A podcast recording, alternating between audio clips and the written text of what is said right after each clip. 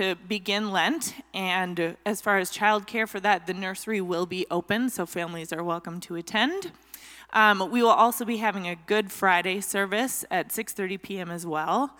And then a couple notes about Easter. Um, one of the things we wanted to do this year was to do baptisms on Easter.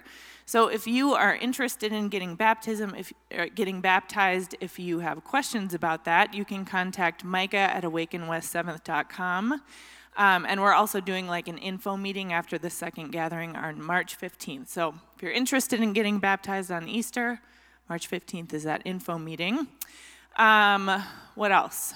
Oh, also connected to Lent, uh, Jane Berg is hosting a silent retreat the weekend of April 3rd to the 5th at a place called Pacem Terrace. Um, that means peace on earth in Latin, but it's in Isanti and it's um, a retreat center. You get a little hermitage. It's really great. But that weekend is really about making some space for reflection and discernment, maybe whatever you need. Um, there are spots for 11 people. If you are interested in that or have questions about that, you can contact Jane at awakenwest7th.com. Uh, and the deadline for that sign up is March 13th. Uh, and then last, next weekend, March 1st, we are hosting an event called Discover Awaken. So this is something we usually do about every other month. If you are new, this is a really good way to learn a little bit more about Awaken. If you have any questions, if you want to meet any new people, that's kind of what happens after the second gathering, March 1st at Discover Awaken. Uh, you also get lunch. So if you are interested in that, you can sign up online just so we know how many to plan for. Um, with that, we'd love to invite our kids to their time of worship. Parents, if you're new, they're more than welcome to stay in the gathering with you. Otherwise, if you want to head down and check them in, that would be great. So, first grade and under on this side, and second through fifth on that side.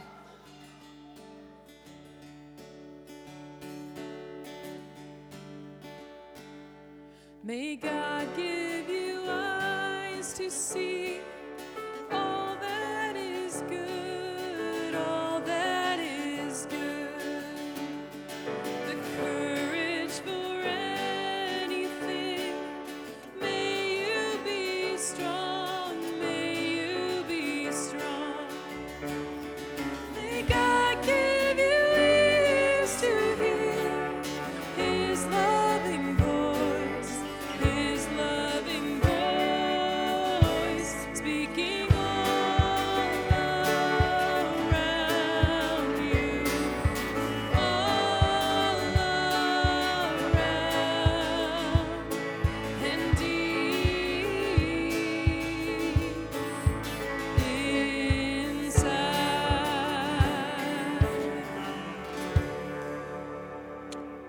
Good morning, friends. Nice to see you all. I'm Micah, if we don't know each other, one of the pastors here. Um, spring is upon us, man. It is coming right around the corner, which is very exciting. And no, um, not too soon to start talking about what we're going to be doing in the fall, which is Team World Vision. So if you have been around Awaken, you know in the summer we gather some people and have a team of people that run for World Vision, uh, the Twin Cities Marathon, which is in October, first weekend in October. Uh, my wife ran it in t- 2013 with our inaugural team. I ran it in 2015 and have attempted a couple other times. I hope to run it one more time successfully, at least. Um, so I want to invite my friend Dan Hobbs, who will join us. So if you would please welcome uh, Dan, he'll share a little bit about Team World Vision and how we do it. Good morning. Thanks for having me. So, I don't know about you, but for me, one of the things that helps my spiritual growth the most is to say yes, to step out of my fears, to step out of my comfort zone, and to say yes to the things that God puts in my ear. In the last couple years, folks here at Awaken have done something really amazing. You've stepped beyond fear and said yes to running a full marathon. In fact, 150 people from Awaken have done that since 2013. Woo! And over those years, those same folks brought life saving, life transformation to over 5,000 people around the world, which is absolutely incredible. And when we did that, we joined dozens of other churches around Minnesota and we showed the Twin Cities that we're about love, unity, and caring for the world's most vulnerable children. And today, as Micah said, we are launching the 2020 Team World Vision team here at Awaken, and it's going to be another amazing year. But I know we have lost a bunch of you already because I used the words marathon and running and you've tuned me out. but tune back in stick with me. So, for me, this journey began in 2012. At the time, my life was a complete wreck. I had, I had wrecked my marriage, I had lost my job, I'd ruined the relationship with my kids, I had separated myself from God. I, my, everything was a mess. And a friend of mine challenged me to run a half marathon at the time to help deal with the extreme depression I was struggling with. But the first thing that went through my mind was two very simple letters N and O. No, absolutely not. I didn't enjoy running. I had never run more than a mile or two. And with everything going in my life, it just seemed absolutely impossible. But God had a different story. And so, despite my internal resistance, I did say yes because I knew God wanted me to do it. Now, I had a low bar that first time I ran. I just wanted to feel a little better inside. I wanted to reach out and help with a good cause, and I wanted to survive. I wanted to cross a finish line walking on my own two feet. But what I didn't count on happening was the change in my own life. I thrived, I reconnected with God, I was able to rebuild my relationship with my kids and get back on my feet again. And now I've seen this same transformation in hundreds and hundreds of our teammates here in the Twin Cities weight loss, thriving confidence, relationships restored, and people coming to Jesus through this experience. So there's two things I really love about this. First is 80% of our people are first-time runners. They, like me, had never run a mile before, and here we are. Secondly, is we are really slow. We're so slow, we affectionately call ourselves the back of the pack. When everybody else goes by, give it like five or 10 minutes, and then you'll see a bunch of orange jerseys show up. We're all ages, all shapes, and all sizes, from teens to parents to grandparents, and we all use our couch to finish line training plan. You heard me right, couch to finish line. And my promise to you is this when this is all over with, we'll put you right back on your couch. So it's good stuff. Now, the second thing I love is why we run. We run for clean water and for hope for children in Africa. And I think I have an image here of one of my family members. This is Linda. She's my sponsor child in Kenya. And every day, Linda had to go on a two mile walk to fetch water. And the dirty pond where she fetched water is also where thousands of people got their water, their livestock drank and relieved themselves, and where people washed their clothes. The water from this source is this picture here. I took that picture myself. I've seen this with my own eyes uh, two years ago. The water from this source will kill over 50% of the kids in Linda's village before they reach the age of five. Let me repeat that. The disease and bacteria filled water will kill 50% of the children in her village before they reach the age of five. Lack of access to clean water is still the leading cause of preventable death around the world. On top of that, children like Linda had to walk miles every day, and being gone kept them out of school and having an opportunity to bring their communities out of poverty. And, folks, if we didn't have access to basic amenities like this here in Minnesota, we would be stuck in poverty, and our children would be dying and not being able to go to school. So, as a Christian, I'm not going to turn away from a child like Linda. World Vision is well on its way towards ending the clean water crisis, though, and on our current path, we will be able to end the water crisis in every community we're working in in almost 100 countries by 2030. But we need you to join me today to accomplish this in that time frame. My friend, uh, Pastor Tom Fotenhauer from Woodbury, got to go to a sister village to Linda's uh, this past year. And when he came back, he told me one of the most important things I'd ever heard. The mothers there were thanking him and the World Vision staff because their children now had the ability to do one of the most basic things to hear the answer yes. Yes, you may go to school. Yes, you are worthy. And yes, you now has a, have a future. So if I can jump in and join a few mi- or run a few miles to help a child like Linda, then I'm going to say yes, despite the fact I still don't like running eight years later, and I still have a busy life. But it all begins with someone like you saying yes and joining me here. So here's what's going to happen. Uh, I'm going to step down, join you for worship, and then immediately after service, we're going to meet right over here in this corner uh, for a 10 minute, what we call an info session. And we have donuts, and yes, donuts, because I'm running for these kids not to look perfect. So come on down and enjoy. Um, but coming to the info session, you're not committing yourself to anything. You're just coming to hear more information how you could get involved. So will you say yes? Will you say yes long enough to come get more information? Thank you so much. We'll see you afterwards.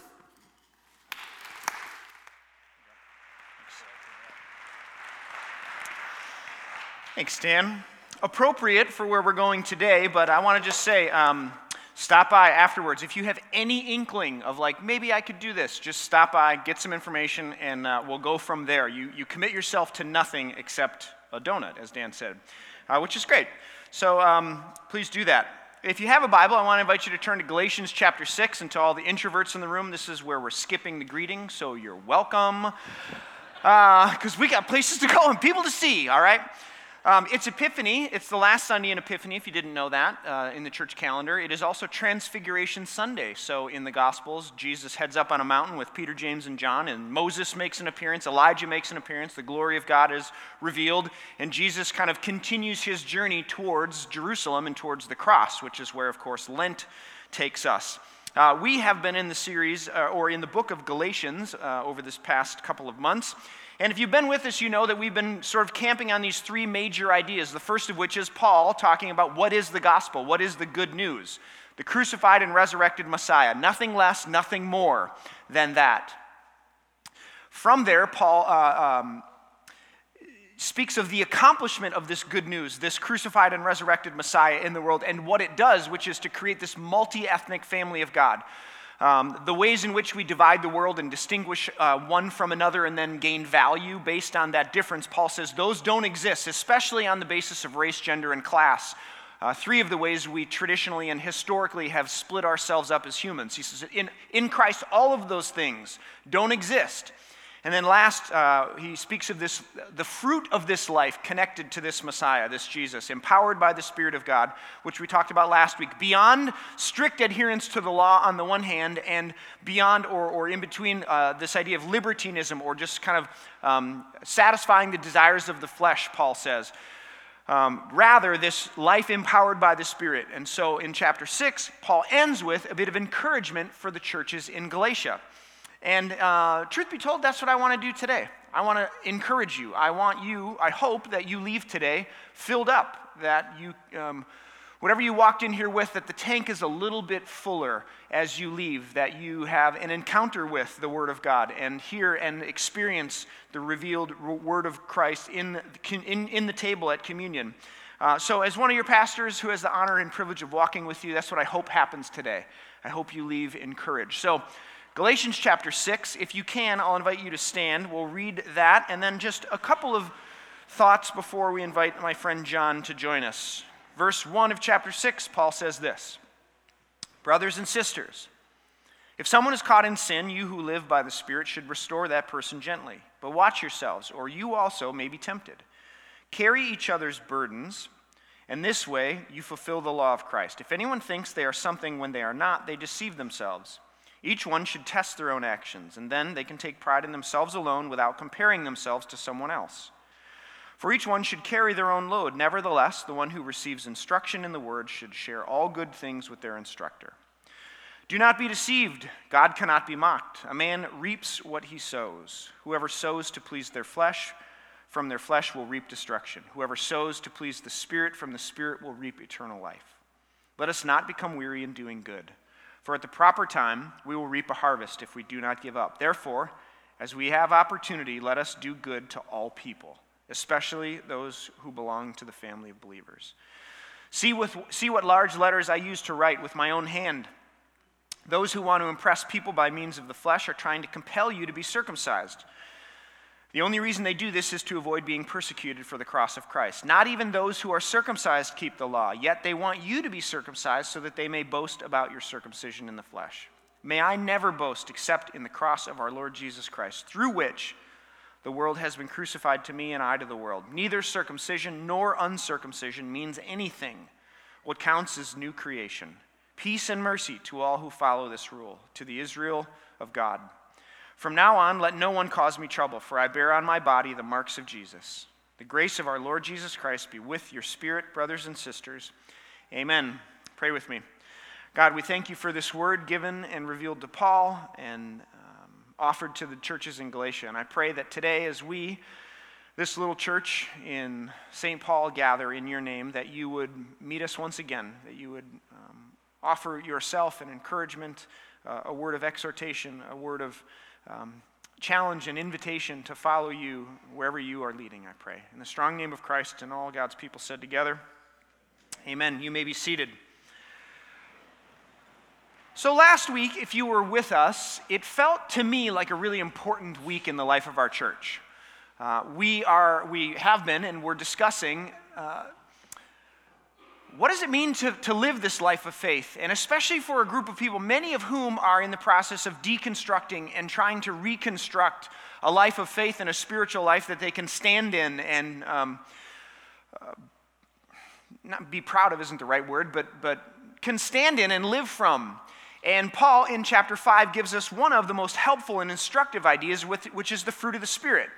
This, there is this means by which we can discern and determine what is good and what is life giving and what is of God. Um, and so Paul invites us to that, a life connected to and empowered by the Spirit of the risen Christ, which bears this certain kind of fruit love, joy, peace, patience, gentleness, kindness, faithfulness, self control. And so this week, as Paul concludes his letter to the Galatians, he reminds them, he begins by reminding them that there are times when some among us fall into the trap of believing the lie that if we follow this road that satisfies our flesh, that we will somehow find life. We've all been there before, we do it every day. And Paul says, listen, for those who are around you and in community with you, there is a time and a place for you to step in and say, hey, we might want to think twice about that. We might want to challenge one another's decisions about this, that, or the other thing in love and in the name of Christ. He says, with gentleness, and I would say, I would add to that, humbly, we enter into that as brothers and sisters. And he says, as we do that, we bear, the, we bear one another's burdens with each other, which is one of the tasks and the calls of the community gathered in Jesus' name. So there's a place for that. There's a way by which we do it, Paul says. And then he keeps going. And here's what I want to do today I want to offer you one reminder and then one encouragement. Um, Paul says in verses 6 and 7, and I would say for the most part, but Paul says, We reap what we sow. Now, this may seem elementary to you. Thank you, Micah. I know this to be true. I want to just stop, pause for a moment here, and remind you that the universe works in certain ways. There are certain like universal truths and patterns that happen over and over again and again. For example, what goes up must come down, right? That's called gravity. It's, it always happens, it always works. Uh, the sun rises in the east and sets in the west most days. Right? The, the, the tide goes out and it comes back in. That's the moon, gravity. There's winter, spring, summer, and fall. Praise Jesus. Spring and summer.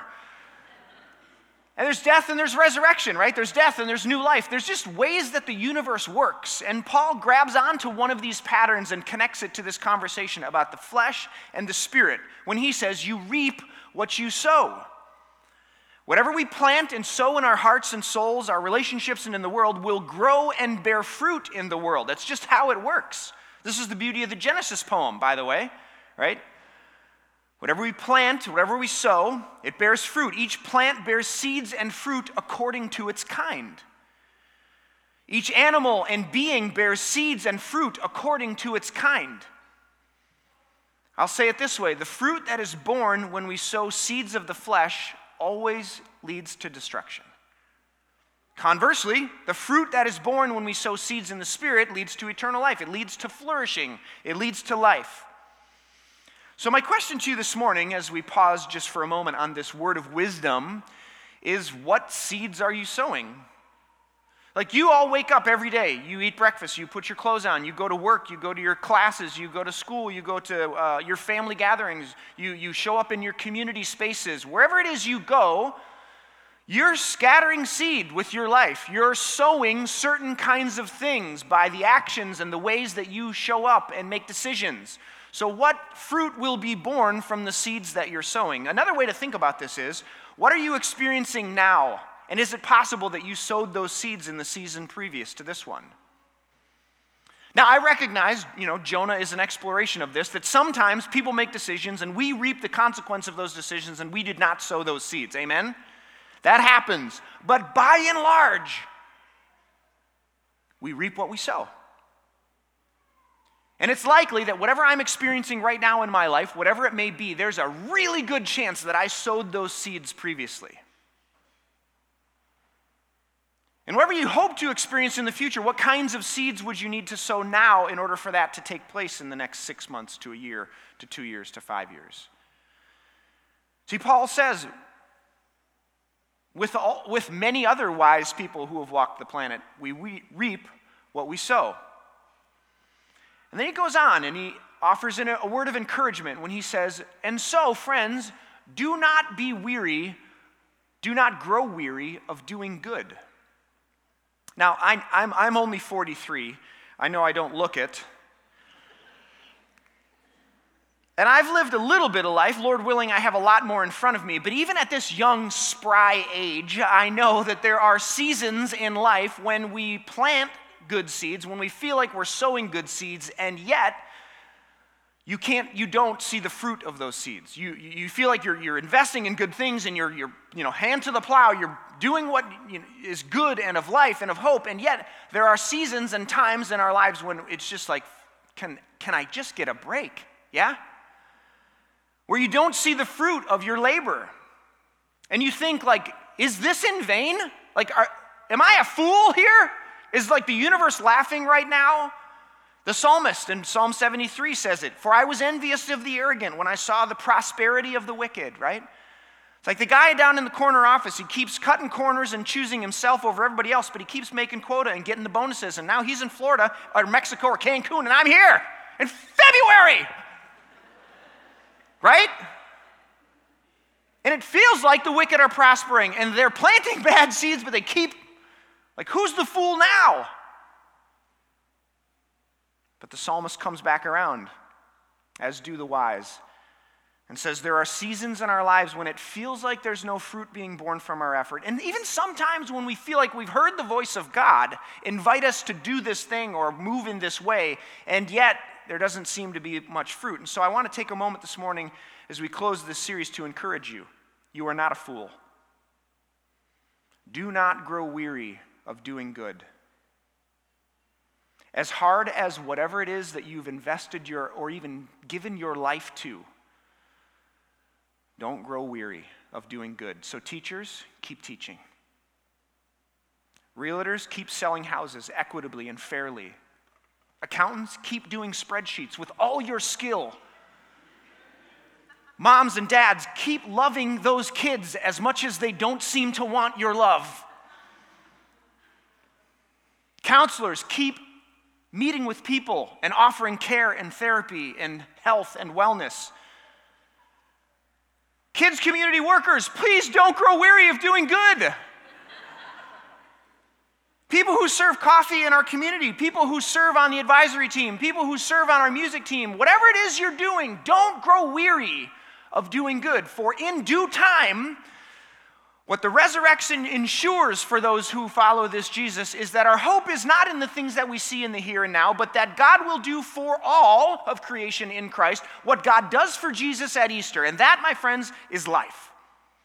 It's resurrection. The things that last in this life and that will last in the next life are the things of light and of hope and of joy and of justice and of peace and of mercy, gentleness, self control, all the things Paul says. So, though you may feel the fool, maybe you're in a season where you've just had your hand to the plow for a really long time and it feels like there is no fruit, do not grow weary of doing good. As we were thinking about this series and how we might end it, uh, this idea of don't grow weary of doing good, Mel and Jenna and I were worship planning and we were talking about like, is there anybody in our community for whom this story like ha- has a, a, home. I'm, I'm always um, so grateful and blown away at like all the people who gather and i hear these little bits and stories of things that you all are doing and i think like do, you, do the people next to you know who you are and what you're doing in the world? It's amazing. It's incredible. And i talk a lot i recognize. So i thought what a better way than just to have somebody for whom this passage seems to be um, alive and real. So would you guys would you please welcome my friend John Sunday? John's going to join me up here this morning. We were talking about today, um, and I said, "Is, is this a, is this alive?" And anybody? Mel was like, "Oh, you should ask John." So John and I got together last week at Hi-Lo Diner, and we had a little conversation. And I thought, you know, I think uh, I think part of your journey, John, would be uh, life giving and encouraging to this community. So, John agreed to come. Here we are. So, John, tell us a little bit. Uh, you grew up a musician. You grew up in a family of musicians. You grew up at camp. Uh, tell us a little bit about like how you came to the, pro- the, the place of pursuing music as a, a life. Uh, yeah. Um, so I grew up in Amery, Wisconsin. Uh, my folks are involved in Wapogasset Lutheran Bible Camp, if folks are familiar with that. Um, and so I essentially grew up at a Bible camp. Um, they had gotten involved in that uh, because um, from the 60s into the 90s, they were involved in Lutheran Youth Encounter, which was in the 60s the start of this kind of youth to youth ministry um, stuff was happening. And the primary way that that was happening is they were sharing music at churches. And so they traveled all around the country and uh, um, internationally um, performing at churches and ministering to folks. And so I grew up with that into, into my life. My dad was a part of a, would lead these big youth conventions, the music at these big youth conventions. So we'd travel on weekends and, um, and be there to see that. So I grew up watching my dad uh, play music and write songs, and um, from as early as I can remember, I, I was just loved that and and uh, and was passionate about it. And all I wanted to do was be in a band and um, write songs. And so at 12, I started writing songs, and I haven't done anything else more than that in my life. I've just it's been my abiding passion for my whole life. Yeah. So 12, you wrote your first song. You're I'm 36 now, so 24 years of songs. Um, you shared with me uh, an experience you had in school. You're, you're going to school for this, this, this degree and had a bit of a, let's call it a fantastical spiritual experience. Um, share about that if you would. Yeah, yeah. So I, um, I knew I loved uh, music, and, and all I wanted to do was that. Um, but I'm, you know, practically minded enough that I thought, well, I got to get a job that pays me money. Um, and so I went to the University of Wisconsin Eau Claire to be a choir tre- teacher. I was gonna, I was studying to be a music educator.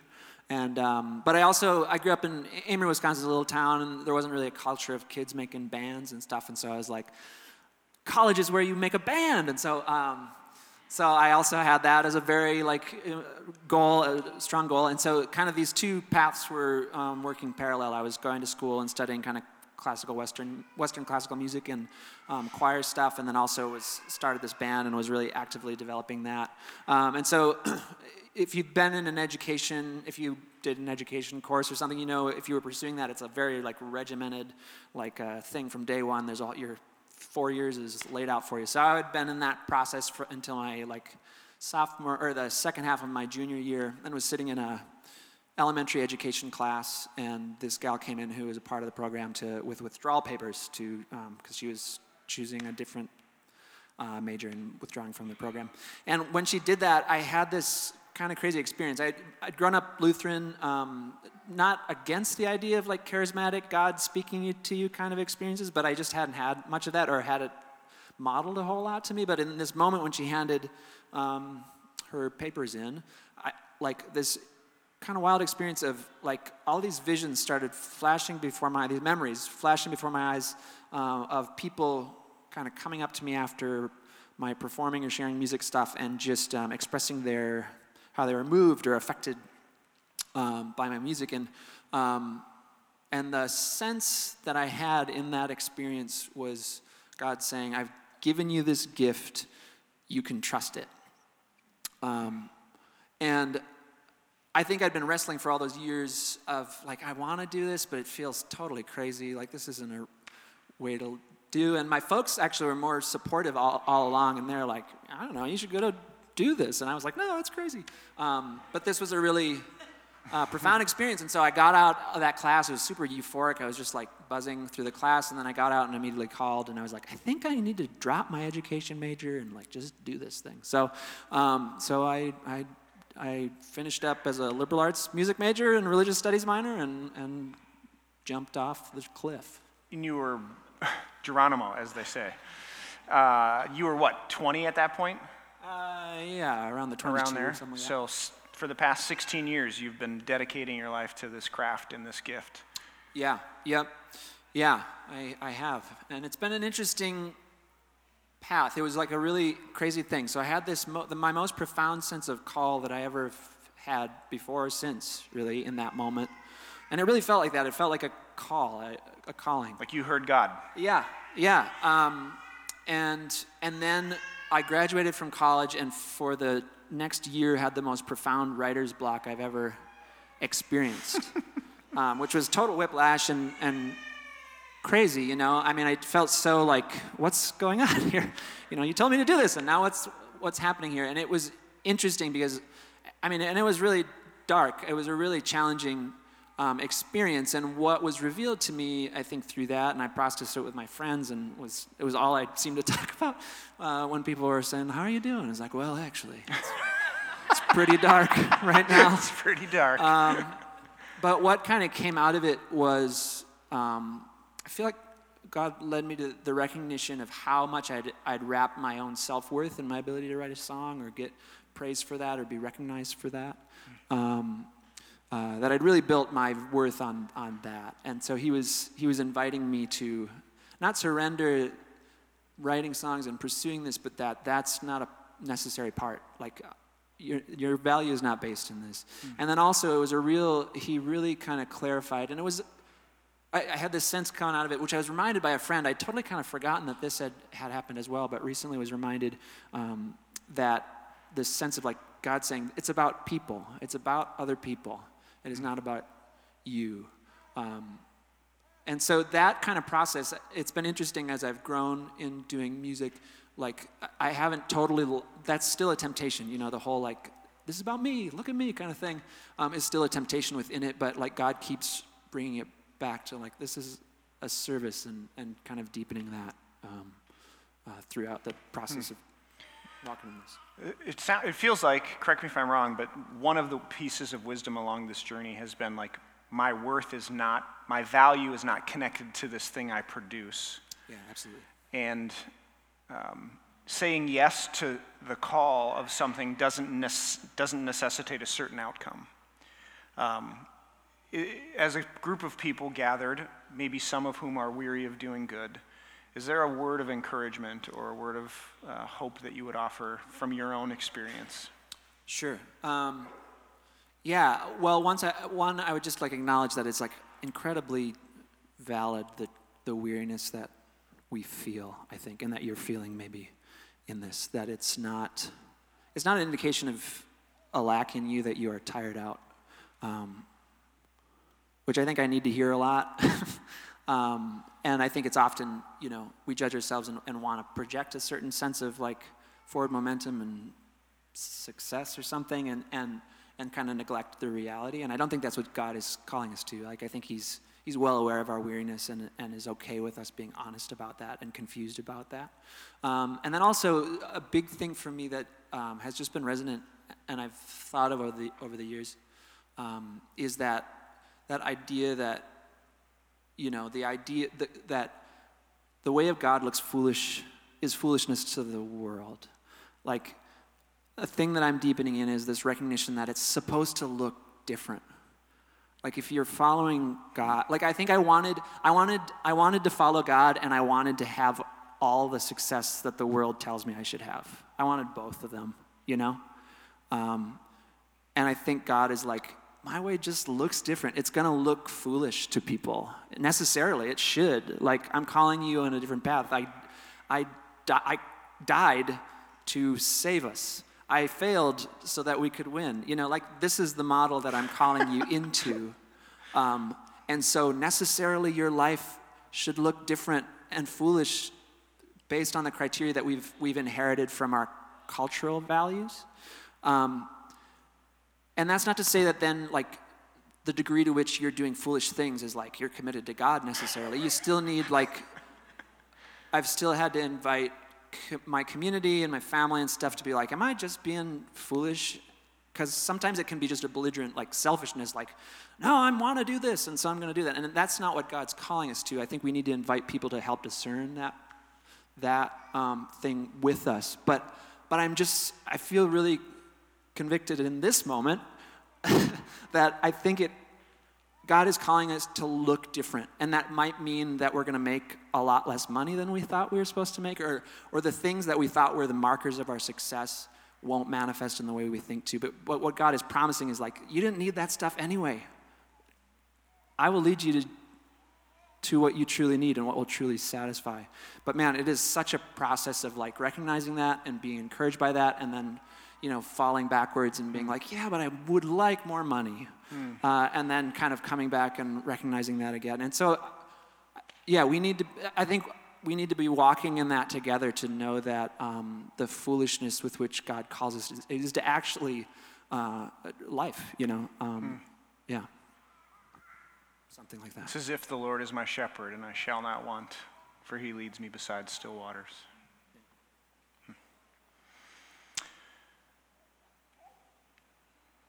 Thank you. There's a lot of wisdom there. Um, I would love to offer a word of prayer and uh, space for a bit of silence for you to consider um, what is the good what is the tov, What is the seed that I've been invited to live and, and plant and give to the world with my life? Um, and then I asked John if there was one thing, like if he would give as an encouragement, or um, and so he's going to lead us. Well, he's going to sing a song um, for you and over you, um, and then we'll move to the table. So pray with me if you would. God, for just a moment as we sit in silence, I pray that there would be enough space and enough quiet for us to hear our own hearts. And that we wouldn't, we wouldn't be afraid of them, that you would remind us that they are not our enemy, but that they are um, one of the many places where we hear and know you. And so speak to us now. Remind us of the good of the seed of the thing that the things that you have entrusted to us um, to plant and invest and give our own lives for. Um, that, like your son, um, maybe are buried beneath the ground, but in time will bear fruit. Um, fruit that looks like more love and joy and peace and patience. So speak to us, I pray.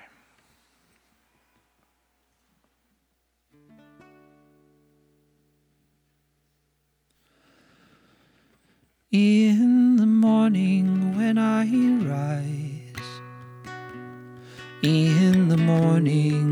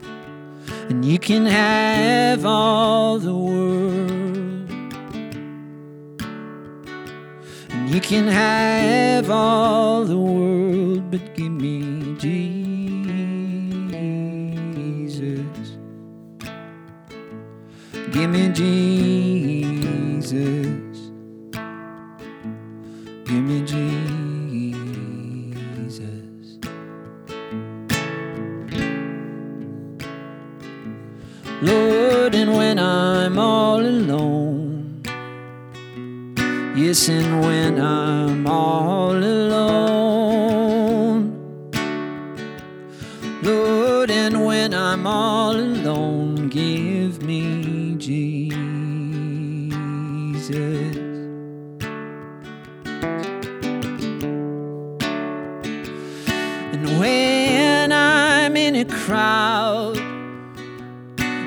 And when I'm in a crowd, Listen when I'm in a crowd, give me Jesus. Give me Jesus, give me Jesus.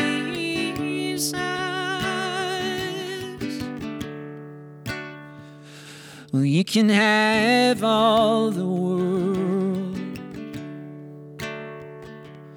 You can have all the world. You can have all the world, but give me Jesus.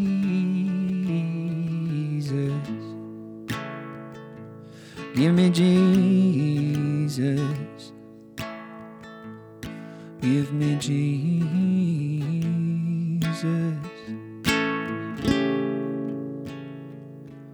Lord, and when I come to die, yes, and when I come to die,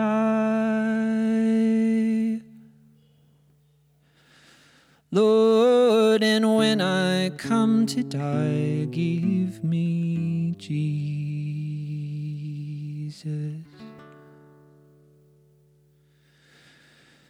Because I'm still alive.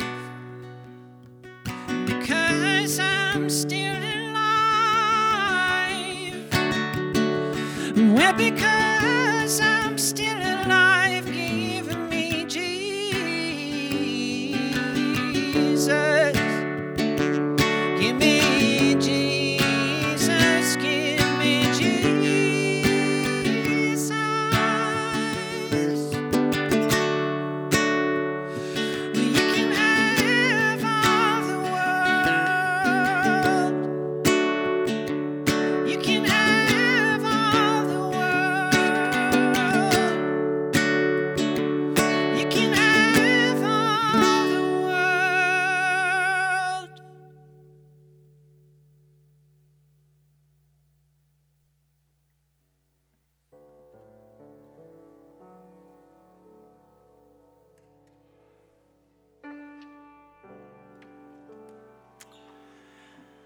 On the night that Jesus was betrayed, he took bread and he broke it. And he said, This is my body broken for you.